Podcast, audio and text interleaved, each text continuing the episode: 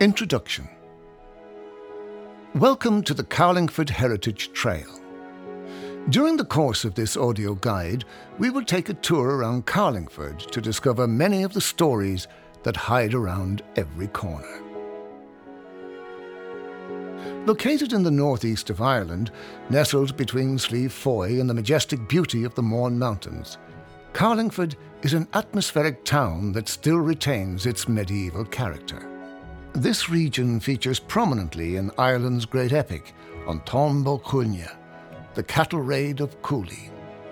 This ancient tale, set in the distant and legendary past, tells the story of Queen Maeve of Connacht and her husband Ailill, who plot to steal the magnificent brown bull of Cooley from Ulster, but find themselves against a mighty foe in the young warrior Cuchulainn.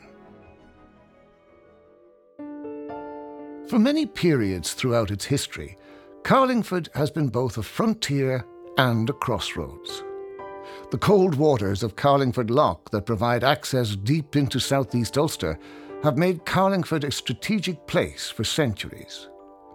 The name Carlingford itself may hint at the region's importance to European history's most famous seafarers, the Vikings, as the name may derive from either Kellingaforte, meaning the Old Woman's Fjord, or Carlin Fjord, a Hiberno Norse name that translates to the sea inlet of Carlin.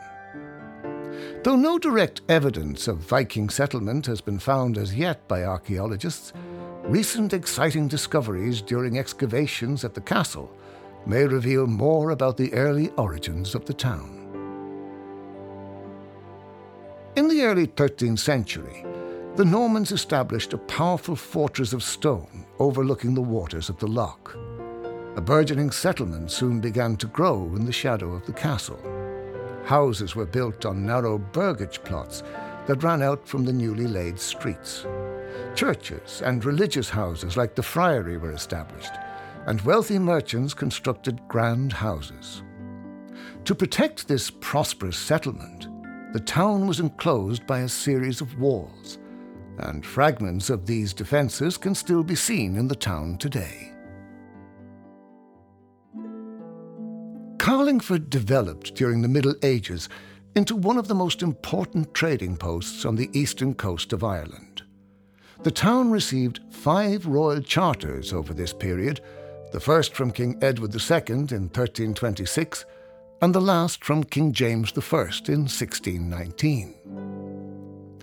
This shows a remarkable span of prosperity and significance over a prolonged period. However, the 17th century brought famine, plague, and war to Ireland, and Carlingford did not escape the turmoil. By the beginning of the 18th century, the town had greatly diminished, and by 1744 it was described as being in a state of ruin. This decline was the result of a number of calamities that combined to disastrous effect. The abundant herring shoals that provided wealth to the fishermen of Carlingford abandoned the loch and moved to the open seas by the beginning of the 18th century. The powerful corporation of Carlingford, formed by the Royal Charter of 1619, was dissolved shortly after the Act of Union in 1801 and the neighbouring towns of Dundalk and Newry developed into bustling urban centres, while Carlingford became a forgotten backwater. However, this neglect served to protect the historic fabric of the town. The lack of investment meant that the town did not suffer the wholesale demolition of old buildings to make way for modern architecture that led to such loss of heritage in other towns across Ireland. These historic buildings give Carlingford its unique character and identity. With streets full of stories and such beautiful scenery on its doorstep, the town has become one of the true highlights of Ireland's ancient East. Join us as we explore one of Ireland's most historic towns. The railway, the medieval port, and Taaffe's Castle. The railway line in Carlingford opened in 1876 to provide a link between Dundalk, Greenore, and Newry, and to service Greenore Port, from where a ferry service operated to Holyhead in the UK.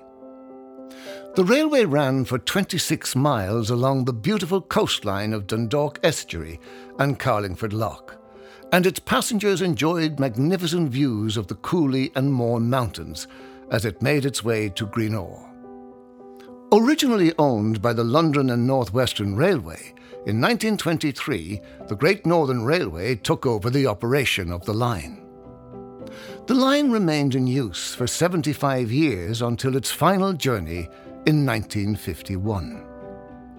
The station house now provides Carlingford and the Cooley Peninsula with community offices, a tourist information centre, and an exhibition space where visitors can enjoy a panoramic view of the surrounding landscape. In addition to being a market town, Carlingford also had an important regional function as a port during the Middle Ages. In particular, the town became an important fishing port.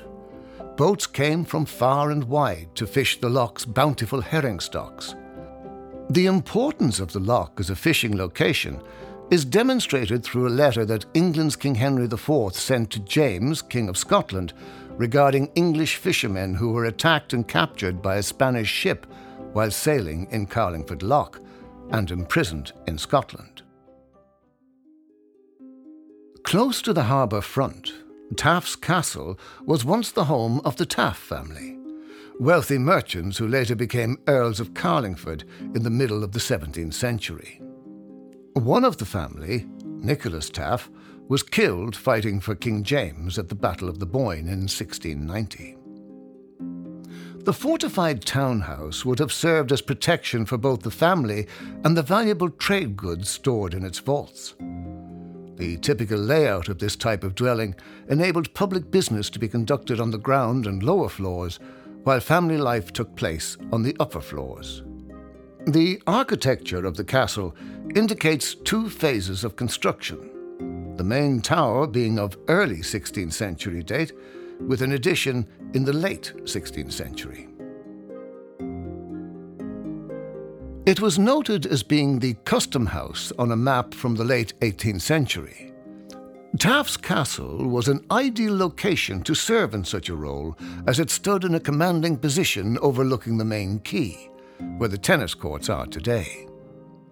The building was the epicenter of this busy and bustling port town, where sailors, traders, and fishermen bought and sold goods from all around the world. Woods Quay and Boathouse. The medieval port gradually declined as far larger shipping required far deeper water, and the port was finally landfilled by the construction of the railway in 1876. Those who owned property adjoining the quays, however, were offered compensatory access to water on the seaward side of the new railway line. Woods Quay was one such example and was built by a Carlingford merchant, Mr. Mattier, who charged quayage of four pence. The old quay was infilled in 1876 to allow for the development of the railway line sometime after the construction of the two long piers in the middle of the 19th century. These piers still enclose the harbour today. A boathouse, which you can see jutting out slightly into the harbour, had been built in 1848 for customs purposes but was later taken over by the railway and used as a store for potatoes and imported coal. This quaint house and associated outbuildings have now been remodeled for residential use and are rented out as self catering units. Positioned prominently near the shoreline, you will find a fine bust of Thomas D'Arcy McGee, who was born in Carlingford in 1825. From a relatively poor family, McGee was to become a prominent politician, poet, and journalist on both sides of the Atlantic. He was educated about Ireland's troubled history by his mother and in a hedge school in Wexford. He spent the early years of his life involved in rebellious nationalist movements. Age 17, McGee sailed with his sister for the United States due to a troubled relationship with their new stepmother. McGee became editor of a Catholic newspaper in Boston within two years, where he specialised in writing articles about the movement for Irish self determination, which was being led at the time by Daniel O'Connell. In 1845, McGee returned to Ireland where he became politically active, taking part in the 1848 rebellion, which resulted in a warrant for his arrest. McGee escaped disguised as a priest and returned to the United States. Here he achieved prominence in Irish American circles and founded two publications, New York Nation and The American Celt. He wrote a number of history books and grew disillusioned with democracy, republicanism, and the US. McGee emigrated to Montreal in 1857, believing Canada to be more hospitable to the Catholic Irish than America. His new views on republicanism drew opposition from the Canadian Fenians, and he was assassinated by gunshot, most likely by the Fenians, in 1868. A man named Whelan was later executed for McGee's murder.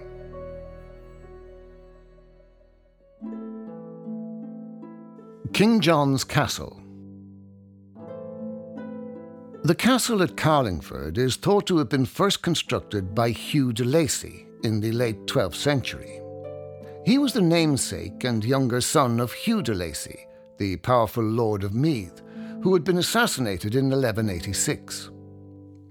By establishing a castle on this strategic site, de Lacy ensured that he protected the mouth of the harbour, and with the high ground of Slieve Foy to the west, de Lacy effectively controlled access to South Ulster by both land and sea.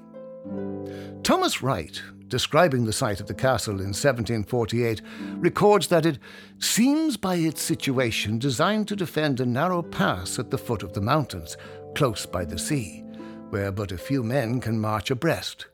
Dangerous rocks and a deep sea below on one side, and very high mountains on the other. The de Lacys had a fractious and difficult relationship with the English crown, who suspected the de Lacys of harbouring ambitions to carve out their own personal kingdom in Ireland. When King John travelled to Ireland in 1210, he took possession of the de Lacys' newly constructed fortress and declared it to be a royal castle. Recent archaeological work carried out as part of the conservation works on the castle have revealed that the Normans were not the first to recognize this strategic position. A curving ditch that dates to the early medieval period has been discovered. Within the enclosure, an underground structure known as a souterrain was also identified. These stone lined tunnel like features were believed to have been used to store dairy products, as they maintained a constant low temperature, making them a forerunner to our refrigerators today. They are also believed to have been used as a last refuge in case of attack. The archaeologists found pottery and a decorated metal dress pin within the souterrain. These artifacts date the feature to around the 9th or 10th century. This enclosure is likely to have been the seat of the O'Carroll family. When the Anglo Normans pushed into this area, it is possible that they deliberately chose to build their castle on this important Gaelic centre as a statement that a new power had arrived. The castle that we can see today is the result of many years of construction, alterations, and renovations, as military science and architectural needs changed. The castle remained a royal possession throughout the Middle Ages and served as an outpost of royal authority in the hotly contested area of South Ulster. In 1334, it was described as requiring significant repairs, and further repairs are recorded in 1541 though by 1549 it was described as being in a wretched state. In 1552, the castle was granted to Nicholas Bagnall, who undertook to repair and refortify the castle to protect the northern boundaries of the Pale. The developments of the solar rooms in the southeastern corner of the site, within the original keep building, date to this period and represent the last phase of construction. Since that time, the castle fell into disrepair. In recent years, an extensive program of conservation and repair work has been carried out by the Office of Public Works, so that today the castle still stands as a reminder of the might and power of the Norman lords.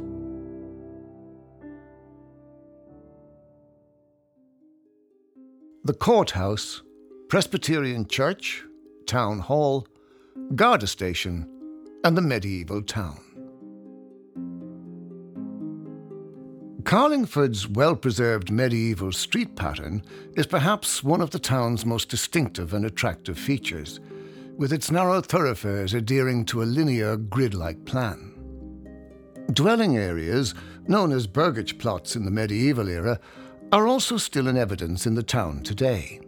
On streets such as Newry Street and Dundalk Street, long narrow tracts of land extend back from the road frontage which would have afforded the tenant a public space from which to trade. A number of houses belonging to Carlingford's wealthy merchant families, such as Taaffe's Castle and the Mint, remain intact due to the fact that they were strongly built defensive structures that secured the family's wealth. More limited archaeological evidence exists for the houses lived in by the lower classes of the Anglo Normans, but they were typically small, rectangular two room structures, with one end serving as a cattle shed and the other as a living area. Houses of the Gaelic Irish peasantry are often referred to as creats and would have been situated in the countryside outside of the town walls. They have proven even more elusive to investigate and have been described as small, circular, and windowless houses made of wattle, clay, earth, and thatch that may have been quickly disassembled. A wonderful record of civic and ecclesiastical building design of more recent centuries can be seen in the buildings along Newry Street, with their references to classical revivalism and the more contemporary Art Deco style. The buildings reflect contemporary architectural developments within Europe. The fine courthouse on Newry Street, built in 1935, is a typical example of the classical theme being applied to early 20th century public buildings in Ireland. The small building is also unusual for its references to the Art Deco style, at its height of fashion at the time, which can be noted particularly in the courthouse's gateways and railings. The courthouse is set slightly back from the street line with flanking walls and pedestrian gates creating a grand entrance. The building now serves as the town's library. Sitting right next door to the courthouse, the Presbyterian Church, built in 1869 by Robert Young, is a beautiful example of a Gothic revival church. The limestone and granite masonry of the facade, along with the beautiful stained glass windows, form a focal architectural feature on Newry Street. Presbyterians had settled in Carlingford in 1700, and a church was established under the guidance of a Reverend John Wilson, who was licensed to preach in Irish. In 1940, the church united in a joint pastorate with Dundalk, but by 2006, the Carlingford Presbyterian Church had a membership of only six families. To the left of the church, the town hall's tall Italianate facade forms an eye catching architectural feature on Newry Street. Built in 1928, the imposing rendered facade is characteristic of architectural tastes during the early 20th century. The interior of the building retains many of its original features. Beyond the town hall, the Garda station on Newry Street has enjoyed a rich history at the centre of Carlingford life. Originally designed by Welsh architect Jacob Owens as a coastguard station in 1847, it was later used as the town courthouse. The building has retained its original form despite its varied life. Evidence of this can be seen in the variety of window shapes and designs. Tholsel Street. Tholsel Street is perhaps one of Carlingford's most iconic streets, with an eclectic mingling of modern and medieval buildings contributing to its unique charm. The first building that you encounter on the street as you enter from Market Square is P.J. O'Hare's Pub, also known as the Anchor Bar. Built in 1830, this building is an interesting example of the combined house and commercial premises that was once found throughout Ireland. The survival of the petrol pump outside the building provides an indication of the building's varied past and an unusual piece of street furniture. The regeneration of the street in recent years has encouraged the opening of cafes, restaurants, boutiques, and bars. Archaeological evidence suggests that the shoreline ran just to the east of Tholsel Street in the medieval era, but it is unclear if the street looked directly over the loch or if it was protected by a defensive wall. One of the most striking buildings along Tholsel Street is the Mint, the smallest of the three fortified dwellings in Carlingford. This three story building dates from the mid to late 16th century, and although its name relates to the 1467 charter granting Carlingford permission to mint coins, there is no evidence that coins were ever struck within this mint. The impressive building includes a battlement wall walk, with musket loops visible in the crenellations. A doorway onto the street is protected by a machicolation, a vertical vault that allowed defenders to drop stones or burning objects onto attackers. These extensive defensive structures and the lack of a fireplace have led to theories that the building was indeed used as a mint, but it could just as easily have been the home of a very wealthy merchant family who wished to secure their wealth. Take a closer look at the decorated limestone windows. Each one is skillfully decorated with its own unique design. At the end of the street, you will find the Tholsel building itself, the only remaining medieval gate into Carlingford, and one of only five extant in Ireland today. The word Tholsel comes from the Middle English for toll and cell, meaning house or toll house. The Tholsel was contemporary with the 15th century town wall and functioned as a gate where taxes were levied on goods and passage into the town was monitored. The building also served a variety of other functions over the centuries. It is said to have been used as a courthouse in the 17th century, a jail in the 18th century, and a meeting place for the corporation in the 19th century. Local tradition also claimed that a parliament met here and made laws for the Pale. The building originally stood three stories high. Its present appearance is due to alterations made in the 19th century by Lord Anglesey.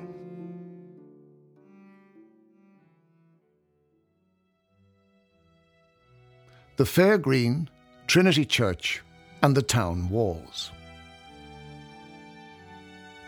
The Church of the Holy Trinity sits on an elevated site overlooking Carlingford, indicating its importance in the town. Much of the church has been rebuilt numerous times over many centuries, so it is difficult to definitively date the building. But we do know that Carlingford had a church since at least 1287, and that this is the most likely location for it. The building you see today was rebuilt in the late 17th century and incorporates an earlier crenellated tower that may date back as far as the 15th or 16th century. Extensively renovated in 1804, the main elements of the church remain, including the delicate diamond paned tracery windows to the nave and the large decorative east window. The simple pointed doorway on the south wall appears to be from the 17th century or earlier. The walled graveyard abuts the Tholsel, and it would have been adjacent to the medieval shoreline on the east side and possibly augmented the town's wall defences. The earliest inscribed gravestone is dated 1703, while a number of earlier stone markers are likely to be medieval in date. The church was deconsecrated in 1981 and now houses the town's Heritage Centre, which tells the fascinating story of this town's history through exhibitions and audiovisual displays. Carlingford's medieval town walls would have enclosed a rectangular area approximately eight hectares in size. They run from the castle in the north to the outer boundary of the Holy Trinity Church in the south. In medieval times, the shoreline would have come in much closer to the town, and it is possible that the coastline formed the fourth wall of the defensive structure. During this period in Ireland, town walls were not only used as a means of defence, they also served as a means of taxation and levies, and formed a cultural boundary between Gaelic and Anglo Norman Ireland.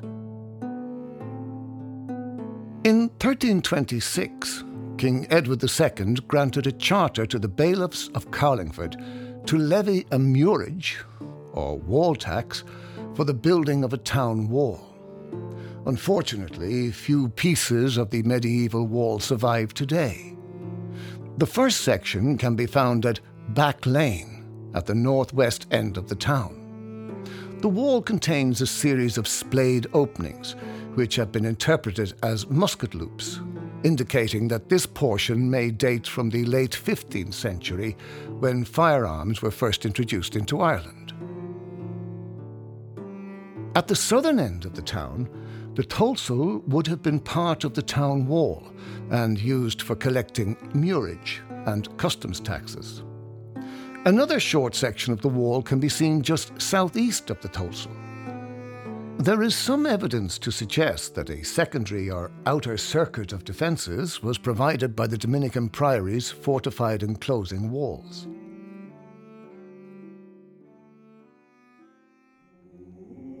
The Dominican Priory.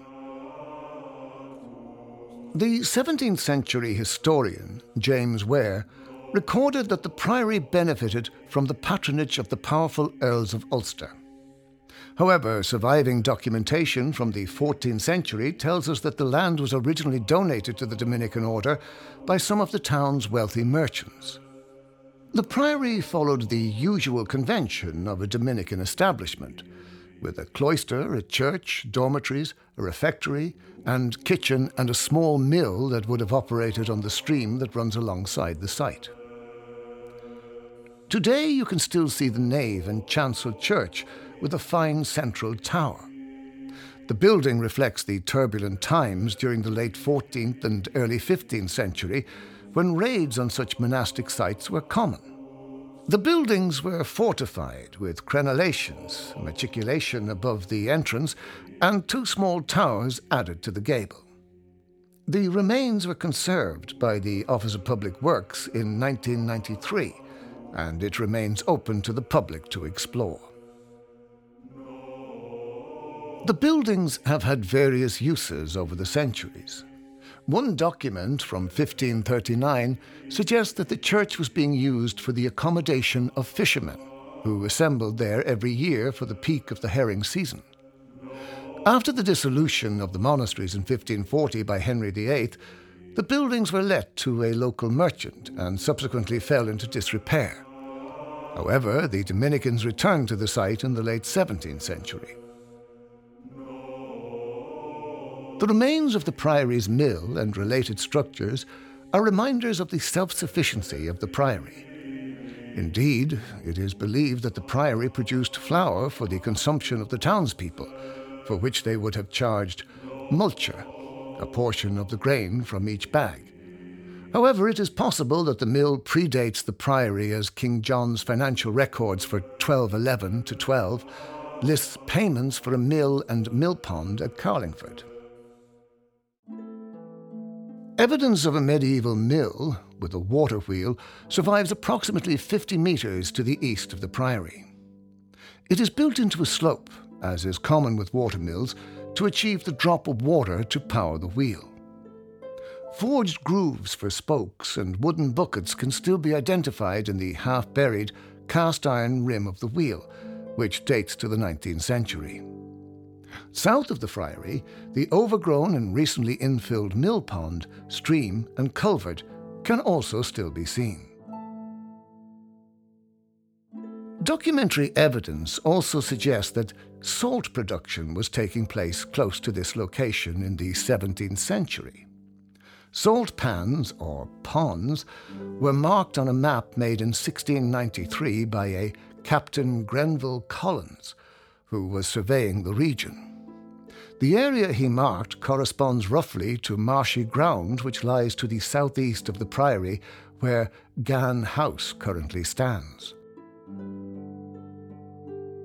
Recent archaeological investigations near Ghan House have discovered a former lake of around 25 hectares, a stone lined reservoir, and a drain with slots for sluice gates that controlled the flow of water. Archaeologists from the University of Ulster now believe that Ghan House was built on the site of the 17th century salt works, and that the reservoir feature operated as a kind of storage area for seawater on its way for production.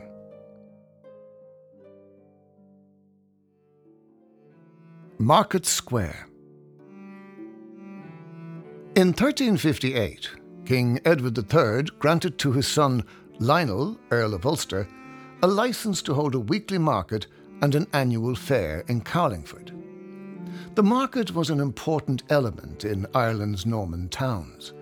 The markets allowed the townspeople and those from outside its walls to sell their wares and purchase clothes, food, and other supplies. Local tradesmen and craft workers included brewers, carpenters, cartwrights, coopers, dyers, potters, shoemakers, smiths, tanners, and weavers. The annual fair was a much bigger event. It was often held outside the town walls and attracted overseas traders and merchants who sold dyes, fine cloth, metals, salt, spices, wine, and other luxury items. Medieval market squares, as in the case here in Carlingford, were often just an area of a central street that was widened to accommodate the stalls, animal pens, and the crowds of people who would attend. The exception in Carlingford is that a river was diverted to go down the middle of the market square to allow for washing and the evacuation of waste. This stream remained open and continued through to the old quay at the back of PJ O'Hare's pub. Heading west and up the hill from the market square, River Lane brings you to the site where the western gate of the walled town stood until the middle of the 19th century. Known as Spout Gate, it opened out onto the grazing lands of the lower slopes of Slieve Foy and derived its name from the mountain stream which enters the town here. Nothing survives of the gate itself above ground, but the stream still flows through a stone culvert under River Lane, in line with upstanding wall remnants to the north and south, marking this as the likely site of the historic gate. A five metre long piece of wall, three metres in height, which sits to the north of Spoutgate, almost certainly dates from the late medieval period.